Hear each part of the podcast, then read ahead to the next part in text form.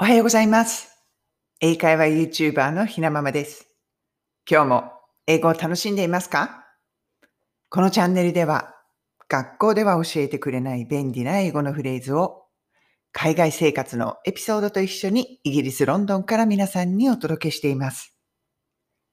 今日の英語のフレーズは sick of と tired of この二つになります。これね、二つとも意味は同じ、同じように使うことができます。うんざりという意味のフレーズです。ああ、もううんざり。いろんなことにうんざりするじゃないですか。いろんなことにしますよね。その時にまあこの sick of または tired of 使うことができます。これね、先日、クラブハウスのフレーズの日でやったんですよね。なんかちょっとネガティブなので、あんまりね、そういうこう、ネガティブ系のフレーズは使わないことにしてるんですけど、朝だからね、ポジティブにスタートしたいと思って。ただこれね、やっぱり便利だなと思って使ってみたんですよね。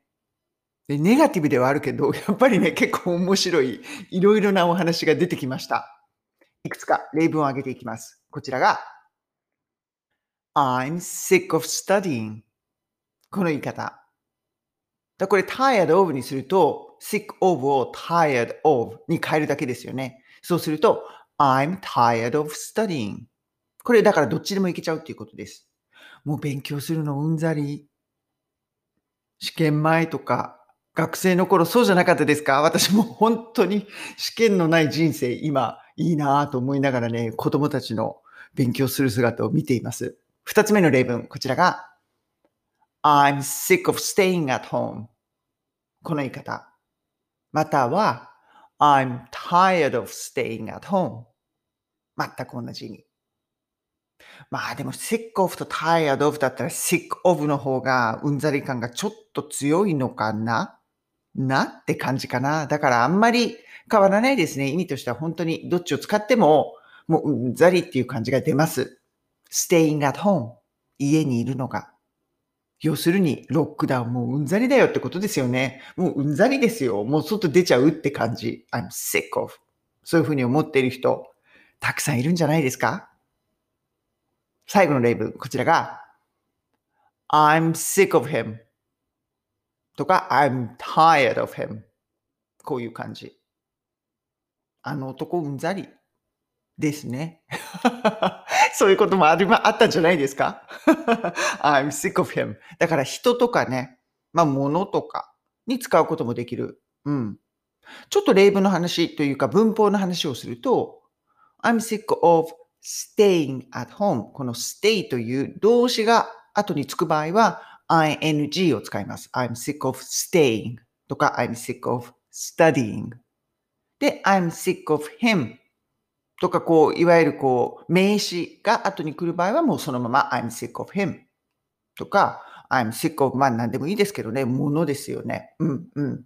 I'm sick of my car とか、私の車とか、そんな感じで使うことができます。このフレーズもしかしたら前にもやったことあるかもしれないですね。でもまあいいです、いいです。フレーズって何回でもやって、もう細胞レベルで染み込ませる。で、どんどん自分が使っていく。これが大切だと思います。では、repeat after me. I'm sick of staying at home. これいきますかそんな気持ちの人たくさんいると思うので。では、3回言ってみますね。repeat after me. I'm sick of staying at home. I'm sick of staying at home.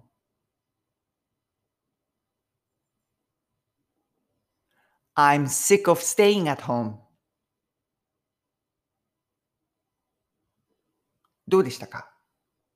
これポイントとしては sick of を sick of, sick of こういう感じでくっつけることですね。やっぱり早く喋るとなるとくっつけないと難しいので帰ってね。I'm sick of, sick of, sick of staying at home. こういう感じです。ぜひ練習してみてください。これね、出てきた中で、あ、面白いなと思ったの。あ、そうそうそうと思ったのが、日本のお役所とかの古い体質っていう、そういうのね、言ってた方がいらっしゃいました。いや、でもほんとそうですよね。ハンコとか、びっくりしますよね。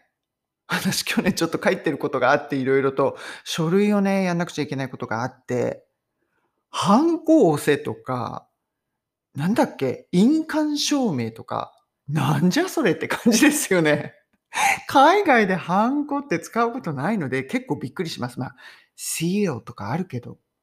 それで思ったんですよね。ハンコって、英語でね、例えばスタンプとか、まあ、seal とか、パーソナル seal とか言うのかな？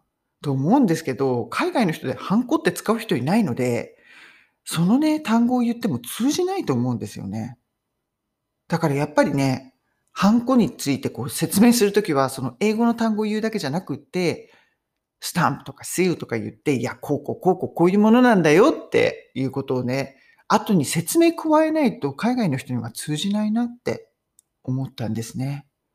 日本ならでは、あの、ハンコをほんとなんとかして欲しいなって。